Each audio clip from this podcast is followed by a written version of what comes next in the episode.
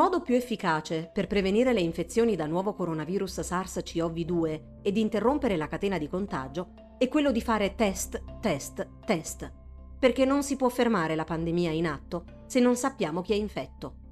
Queste le parole pronunciate da Tedros Adhanom Ghebreyesus, direttore generale dell'Organizzazione Mondiale della Sanità, lo scorso 16 marzo e rilanciate dai media. Cerchiamo quindi di capire perché è importante questa strategia che naturalmente deve essere accompagnata da altre misure di contenimento e contrasto. Come funziona? Quali sono le indicazioni dell'OMS? Come si sono comportati i diversi paesi del mondo e cosa si sta facendo in Italia? Cos'è un tampone e come funziona un test? Il tampone è un piccolo batuffolo di cotone, come spiega l'epidemiologo Pierluigi Lopalco, con cui si preleva del muco dal naso e della saliva dalla bocca. Il materiale prelevato viene poi analizzato dai laboratori predisposti per rilevare in circa 4 o 6 ore, quando non si accumula dell'arretrato per varie criticità, la presenza o meno del virus nelle prime vie respiratorie.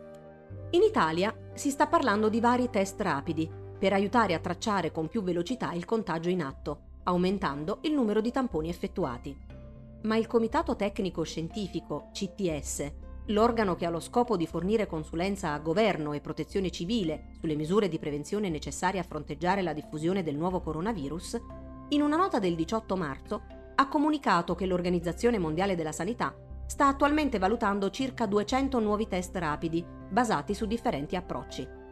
I risultati relativi a questa attività di screening saranno disponibili nelle prossime settimane. In attesa di questi risultati, gli esperti italiani hanno ribadito comunque che al momento l'approccio diagnostico standard e internazionalmente accettato rimane quello basato sulla ricerca dell'RNA virale nel tampone rinofaringeo. Qual è stata la raccomandazione dell'OMS sui test? Nel suo discorso, pronunciato durante la conferenza stampa di metà marzo, Ghebreyesus ha spiegato che oltre alle politiche di distanziamento sociale decise in diversi stati e alle misure di prevenzione personali, la reale spina dorsale per contrastare la diffusione del virus è effettuare test per capire chi è positivo o meno, isolando poi i contagiati e tracciando i loro contatti fino a due giorni prima dall'insorgere dei sintomi della malattia. L'OMS ha dichiarato che ogni giorno vengono prodotti più test per soddisfare la domanda globale. L'OMS ha spedito quasi un milione e mezzo di test a 120 paesi. Collaboriamo con le agenzie per aumentare la disponibilità di test per coloro che ne hanno più bisogno. L'invito a fare test su test da parte del direttore generale dell'OMS non deve però essere confuso con una richiesta di screening di massa a tutta la popolazione di ogni paese colpito da Covid-19 i test, infatti, ha specificato Gebreyesus nel suo intervento, devono essere fatti sui casi sospetti. L'OMS definisce ad oggi i casi sospetti in questo modo. A. Una persona che ha una malattia respiratoria acuta, febbre e almeno un sintomo di malattia respiratoria, ad esempio tosse mancanza di respiro, e che 14 giorni prima dei sintomi ha viaggiato o soggiornato in un luogo dove Covid-19 è presente. B una persona con qualsiasi malattia respiratoria acuta e che è stata in contatto con un caso confermato o probabile di Covid-19, cioè un caso sospetto per il quale il test effettuato non è conclusivo o per il quale non è stato possibile eseguire un test negli ultimi 14 giorni prima dell'insorgere dei sintomi. C. Una persona con una grave malattia respiratoria acuta e senza una diagnosi alternativa che spieghi completamente la sua situazione clinica. L'OMS raccomanda comunque che nel caso in cui ci siano gravi difficoltà nella capacità di effettuare e analizzare i test, i casi sospetti che non presentano rischi per la propria salute devono essere messi in isolamento domiciliare, ma non testati. I tamponi, invece, vengono fortemente raccomandati per i casi sospetti che hanno bisogno di essere ospedalizzati o per gli operatori sanitari sintomatici. le strategie difformi tra paese e paese. Sulla gestione dello screening dei contagi, sia negli Stati Uniti che in molte parti dell'Europa occidentale, ci sono stati però ritardi e criticità dovuti a cambi di strategie politiche, a errori e carenze, come raccontano Matta Puzzo e Selam Gebrekidan sul New York Times. la risposta al virus non è stata uniforme e questo, secondo diversi esperti citati dal Financial Times, avrebbe portato ad una paralisi nel capire l'effettiva diffusione della malattia e all'opportunità di contenere il virus. Inoltre, la stessa metodologia di raccolta dati sui tamponi cambia da paese a paese e per questo un confronto rischia di diventare fuorviante.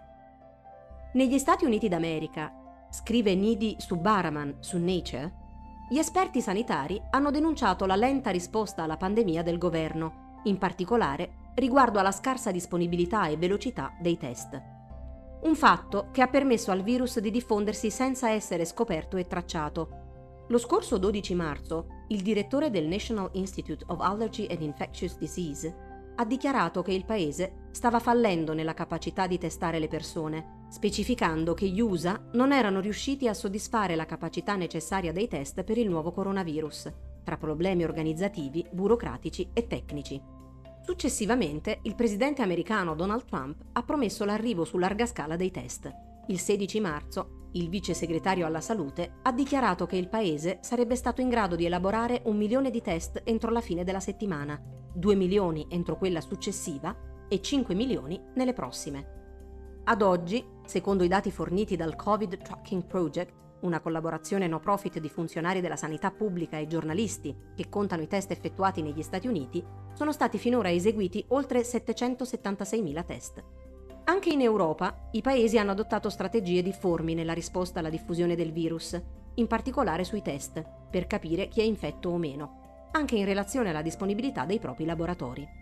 Come riporta il 21 marzo Le Monde, se la Francia limita l'accesso ai test agli operatori sanitari e ai casi più gravi, l'Austria, con una situazione di pandemia molto paragonabile a quella francese, sta perseguendo una politica di screening più dinamica. Per poter effettuare un tampone è sufficiente presentare i sintomi o essere stato in contatto con una persona contaminata dopo una prescrizione medica. Il governo di Vienna ha disposto anche la possibilità di poter eseguire test drive-thru come in Corea del Sud. Altri paesi sembrano invece avere difficoltà a poter effettuare tutti i test necessari, continua il quotidiano francese. La Slovenia ha deciso di limitare gli esami al personale medico, agli anziani e ai malati con sintomi gravi. Da parte sua, la Repubblica Ceca riesce ad effettuare i test necessari dopo una prescrizione medica e questi vengono effettuati anche da laboratori privati ad un costo compreso tra i 35 e i 100 euro. In Polonia, secondo quanto dichiarato dal ministro della Sanità, Lukas Zmowski, i laboratori hanno effettuato una media di 1500 test al giorno, anche se la loro capacità può arrivare al doppio. Le attuali istruzioni delle autorità, spiega Le Monde, lasciano infatti un ampio margine di manovra ai medici per decidere il loro utilizzo. Una posizione considerata da parte della popolazione e dai medici stessi non molto rassicurante. L'Ordine dei Medici ha quindi invitato il ministro ad aumentare la disponibilità di test. In Germania, invece, attualmente, gli ospedali e i medici di famiglia decidono chi sarà sottoposto al test, si legge sul sito del Ministero della Salute tedesco, basando la loro decisione sulle raccomandazioni del Robert Koch Institute, cioè l'ente responsabile per il controllo e la prevenzione delle malattie infettive. Secondo queste raccomandazioni, sintomi come febbre, mal di gola e disturbi respiratori da soli non sono sufficienti. Le persone devono inoltre aver avuto contatti con una persona infetta o aver trascorso del tempo in una regione in cui è stato dimostrato che il virus è presente in ampie aree.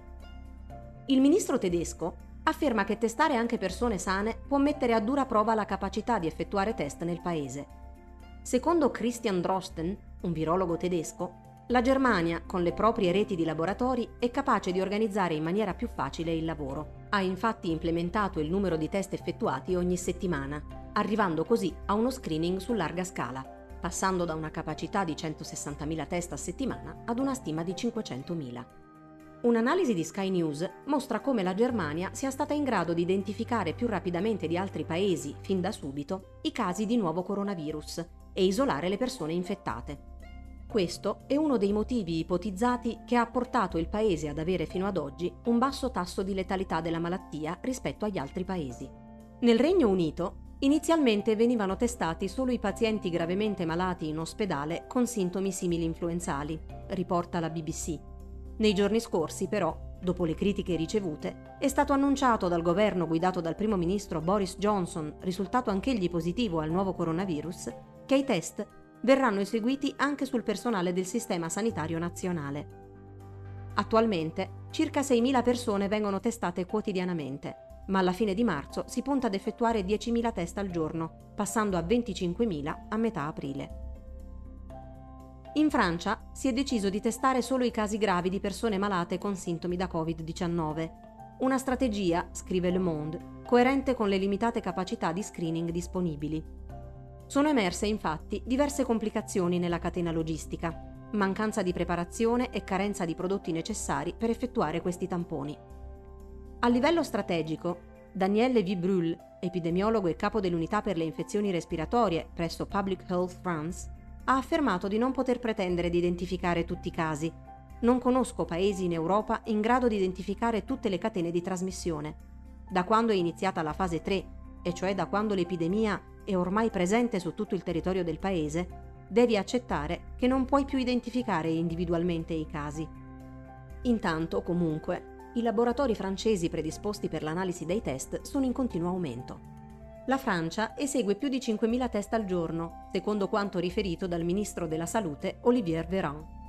Il direttore della Direzione Generale della Sanità, Jérôme Salomon, il 25 marzo ha annunciato che la capacità di fare test sarebbe aumentata a 29.000 al giorno entro la fine del mese.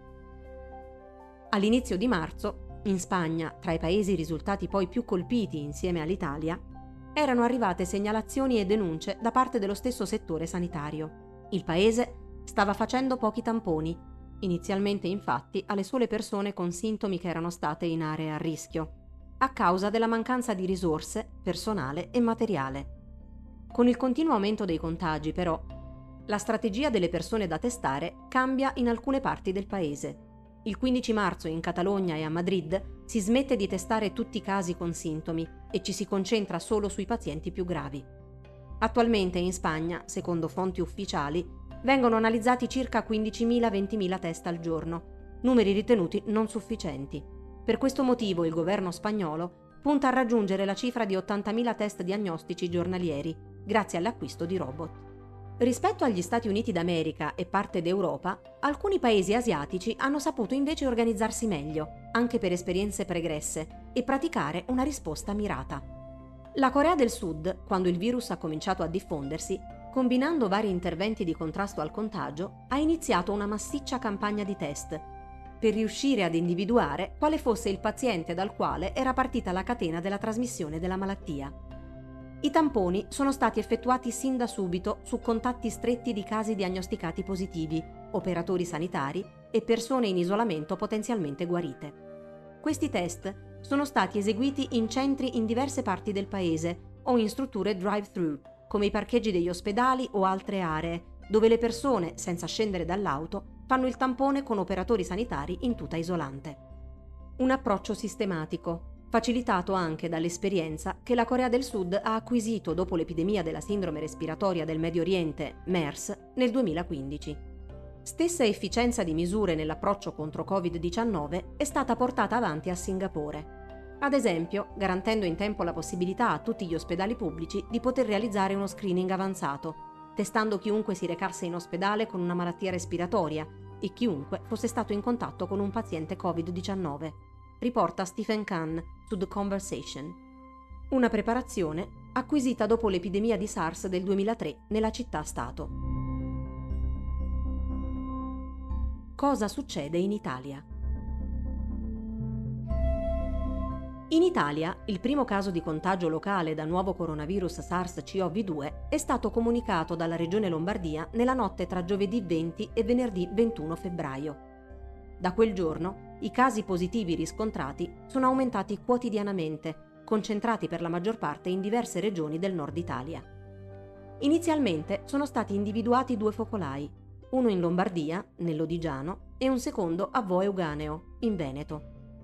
Tra le prime misure di distanziamento sociale del governo c'è stato così il blocco delle entrate e delle uscite in queste due aree, con l'istituzione di due zone rosse, che ha coinvolto circa 50.000 persone.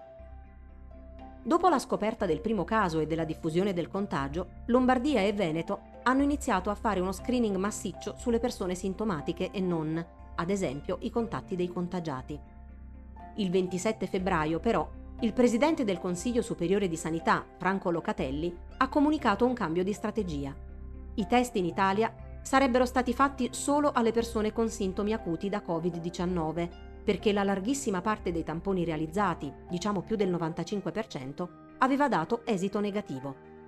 Il rischio di contagiosità è elevato nei soggetti sintomatici, mentre è marcatamente più basso nei soggetti asintomatici. E questo supporta la scelta di riservare l'esecuzione dei tamponi solo ai soggetti sintomatici, anche perché siamo ancora in un periodo di pandemia di altre infezioni virali, come l'influenza, e quindi vanno escluse anche queste, prima di procedere con la realizzazione dei tamponi. Posizione confermata anche da Giuseppe Ippolito, direttore scientifico dell'Istituto Lazzaro Spallanzani. Tamponi solo asintomatici. In Italia sono stati fatti test oltre le indicazioni previste dal Centro Europeo per il Controllo delle Malattie, il CDC, per uno scrupolo delle regioni. In un documento elaborato il 26 febbraio dal Consiglio Superiore di Sanità, si legge che l'ECDC aveva modificato la definizione di caso per la sorveglianza nei paesi europei, specificando che i test dovevano essere fatti ai pazienti con infezione respiratoria acuta, che richieda il ricovero o meno, e che nei 14 giorni precedenti l'insorgenza dei sintomi hanno almeno uno dei seguenti criteri epidemiologici. 1. Stretto contatto con un caso confermato o probabile di infezione Covid-19. O 2 aver soggiornato in aree con presunta trasmissione comunitaria. Una decisione presa anche per evitare di pressare oltre le proprie capacità i laboratori di virologia presenti in Italia, che comunque devono svolgere normale attività diagnostica per altri tipi di infezioni virali, a potenziale impatto negativo sulla salute dei cittadini del nostro Paese. Nel frattempo, ad oggi, per potenziare la capacità diagnostica dei tamponi in Italia, i laboratori sono stati aumentati, arrivando a 77 su tutto il territorio nazionale. Sentito da Wired, Massimo Andreoni, direttore scientifico della Società Italiana di Malattie Infettive e Tropicali, aveva definito quella scelta opportuna ed adeguata, perché avrebbe dato la possibilità di mettere in campo tutti gli strumenti per evitare la trasmissione del virus e dunque a contenere l'epidemia. Questa scelta però, continuava Andreoni, avrebbe limitato in un certo modo l'analisi dei dati sull'epidemia in atto, come ad esempio il dato della letalità. Quest'ultima, infatti, è il rapporto tra i morti per una malattia e il numero totale di soggetti affetti dalla stessa malattia. Per questo motivo, se il numero delle persone positive individuate è più basso rispetto a quello reale, il dato della letalità tenderà ad essere sovrastimato. Come spiega infatti Matteo Villa, esperto di analisi dei dati dell'ISPI, nella difficoltà concreta di testare l'intera popolazione di persone contagiate, ad esempio perché la parte asintomatica non si sottopone ai test, perché non sa di essere malata o perché con una forte espansione dell'epidemia risulta molto difficile sottoporre a tampone tutti i sintomatici, esistono due dati che rappresentano la letalità di una malattia. Quella apparente, CFR, che si ottiene dividendo il numero di morti confermate per il numero di casi confermati, e quella plausibile, IFR, che tenta di stimare anche le dimensioni della base, ovvero il numero di contagiati totale, per poi dividere il numero delle morti confermate per l'intera grandezza della piramide. Attualmente l'Italia ha una letalità apparente molto più alta rispetto a quella degli altri paesi. La decisione presa il 27 febbraio dalle autorità sanitarie in Italia di testare solo i sintomatici, continua Villa, avrebbe così avuto effetti sulla letalità, perché nei primi giorni dell'epidemia la letalità italiana si attestava intorno al 3% e tra il 25 febbraio e il 1 marzo era persino gradualmente scesa fino al 2%. Da quel giorno in avanti, al contrario, la letalità ha invertito la rotta e ha cominciato ad aumentare, gradualmente e linearmente Altro effetto c'è stato poi sulla portata reale della diffusione del virus, che secondo l'analista sarebbe 10 volte più alta rispetto ai casi ufficiali. Per quanto riguarda il numero dei tamponi effettuati, c'è un ulteriore aspetto da considerare. Come ricostruito da U-Trend, il numero dei test eseguiti non corrisponde al numero di persone testate, che potrebbe quindi nel complesso essere molto inferiore rispetto a quanto finora pensato. Ad esempio, nei confronti dei guariti da Covid-19 viene sicuramente effettuato un doppio tampone, come si legge in un documento del Consiglio Superiore della Sanità.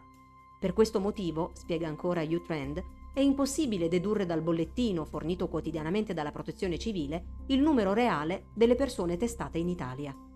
La difformità di strategie e di interventi per quanto riguarda i tamponi esiste inoltre anche all'interno dello stesso territorio italiano. Il 9 marzo il Ministero della Salute, dopo la diffusione dell'epidemia su tutto il territorio nazionale, ha diffuso una nuova circolare in cui si conferma che a livello nazionale i soggetti da sottoporre al test devono presentare sintomi acuti. Ma come scrive Luca Misculin su Il Post, paradossalmente da allora l'approccio delle autorità locali al test è diventato sempre meno uniforme a seconda del luogo in cui si trovano i sospetti contagiati, il trattamento dei pazienti può essere molto diverso e così il criterio con cui il test viene o non viene fatto. Le linee guida del governo, infatti, devono essere recepite e applicate da ogni regione, che ha la competenza esclusiva sulla sanità e soprattutto deve gestire situazioni molto diverse fra loro. Il Veneto, ad esempio, tra le regioni più colpite dal virus, presenta il più alto numero di tamponi effettuati per ogni caso positivo, spiega Riccardo Saporiti su Infodata. Sulla strategia di screening adottata dal Veneto, Andrea Crisanti, direttore dell'unità complessa diagnostica di microbiologia a Padova e docente di virologia all'Imperial College di Londra, in un'intervista a Globalist, precisa che nella regione non si sta facendo però uno screening a tappeto. Parte tutto dallo studio di Vaux, perché abbiamo dimostrato che al momento del primo contagio abbiamo trovato che il 3% della popolazione era positiva che è un'enormità. Una fetta ampia di queste persone era asintomatica. Non solo, nel secondo screening abbiamo dimostrato che persone che vivevano con persone positive asintomatiche si sono a loro volta infettati. Quindi gli asintomatici trasmettono il virus, non ci sono dubbi. È chiaro che una delle sfide che abbiamo in questo momento è trovare gli asintomatici, oltre che preoccuparci e curare i sintomatici. Quindi noi vogliamo rafforzare la sorveglianza sul territorio e fare quello che finora non si è fatto. Sorveglianza attiva sul territorio, continua il professore, significa che se una persona chiama e dice io sto male, invece di lasciarla sola a casa senza assistenza, noi con l'unità mobile della Croce Rossa andremo lì, faremo il prelievo alla persona, faremo il tampone ai familiari, faremo il tampone agli amici e al vicinato, perché è là intorno che c'è il portatore sano, è là intorno che ci sono altri infetti. Sempre secondo Crisanti, inoltre, il fatto che in Veneto ci sia il 3% della letalità, mentre in Lombardia il 12%, si deve al fatto che nella regione lombarda manca il numero dei casi domiciliari. Questa distanza dà l'idea del crollo del sistema sanitario lombardo a livello locale, territoriale. Non è che in Lombardia si muore di più, il fatto è che il numero dei contagiati è molto maggiore, ma non sono rilevati. Per l'esperto, infatti, la battaglia si vince sul territorio, non negli ospedali, perché nessuna epidemia si controlla con gli ospedali.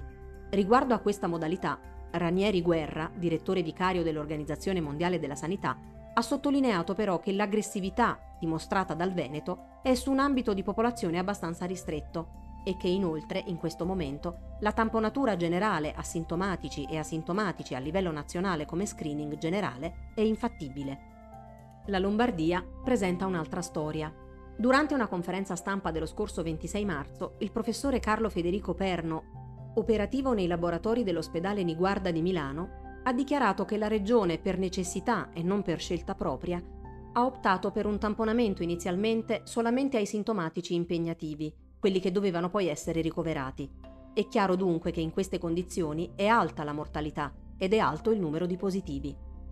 Come raccontato infatti sull'Eco di Bergamo, a metà marzo i tamponi vengono eseguiti sui pazienti ricoverati, ma sono tanti anche i malati a casa con sintomi più o meno evidenti di una possibile, ma non accertata da analisi di laboratorio, infezione da coronavirus. Il quotidiano locale continua specificando che c'è chi come Veila Drizzo mette in evidenza la situazione di un componente della famiglia che non abita con lei.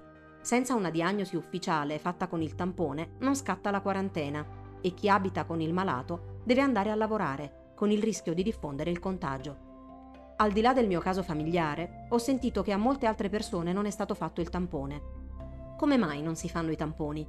L'accusa alla Lombardia è infatti quella di non seguire correttamente le raccomandazioni dell'Istituto Superiore di Sanità su quali casi andrebbero testati. In un'intervista a Il Messaggero, il sindaco di Bergamo, Giorgio Gori, ha prima affermato che per la sanità lombarda è una prova inimmaginabile, innanzitutto per chi sta negli ospedali. Con estrema fatica i presidi reggono, ma poi ha denunciato che troppe persone arrivano in ospedale tardi ed in pessime condizioni. Devono essere intubate in terapia intensiva. Molte in ospedale non riescono proprio ad arrivare e muoiono a casa. Sono quasi tutti anziani con la polmonite, casi di Covid-19 non censiti che sfuggono ai radar. Sempre il 26 marzo, però, la Regione ha annunciato un ampliamento dello screening. La criticità, ha sottolineato comunque il presidente Attilio Fontana, non sta nel numero dei tamponi effettuati, ma nel loro processamento da parte dei laboratori regionali. Secondo i dati forniti il 28 marzo dall'assessore al welfare lombardo Giulio Gallera, oggi la Lombardia riesce a processare circa 5.000 test al giorno. A inizio emergenza coronavirus erano tre i laboratori che potevano processare i tamponi, oggi sono 22 i centri attivi. Per ampliare la sorveglianza è stata avanzata una richiesta ai centri privati che potrebbero alzare la capacità a regione a 7-8 mila test al giorno.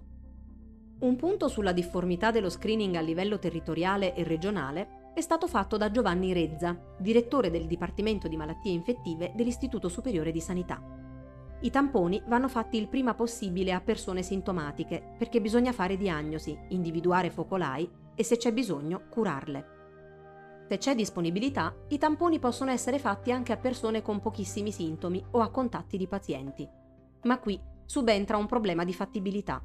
In una regione come la Lombardia, dove l'incidenza è molto alta, qualsiasi febbre probabilmente è attribuibile al SARS-CoV-2, perché il rischio è molto alto. Per Rezza, così, in una regione a bassa incidenza come Sicilia o Calabria, è bene vedere subito se la persona con sintomi ha un'infezione da nuovo coronavirus o no. Una regione oberata come la Lombardia non potrà mai fare i tamponi ai contatti. Una regione con meno impegno potrà farlo. In Veneto l'hanno fatto e hanno tenuto la situazione sotto controllo a livello territoriale, ma non si trovavano in mano quella bomba biologica come a Lodi e a Bergamo. A più di un mese dalla notizia del primo caso locale riguardo alle linee guida adottate dalle autorità sanitarie italiane, sono state sollevate criticità in una lettera inviata al Presidente del Consiglio Giuseppe Conte e ai governatori delle regioni, 290 ricercatori italiani, direttori degli RCCS e dei principali istituti di ricerca biomedica, biologi molecolari e biotecnologi, chiedono di fare più tamponi per individuare chi è asintomatico o ha sintomi lievi. Le attuali strategie di contenimento basate sulla identificazione dei soli soggetti sintomatici non sono sufficienti alla riduzione rapida dell'estensione del contagio. Così pagheremo un prezzo altissimo. Aumentare i test è critico per interrompere la catena di contagio.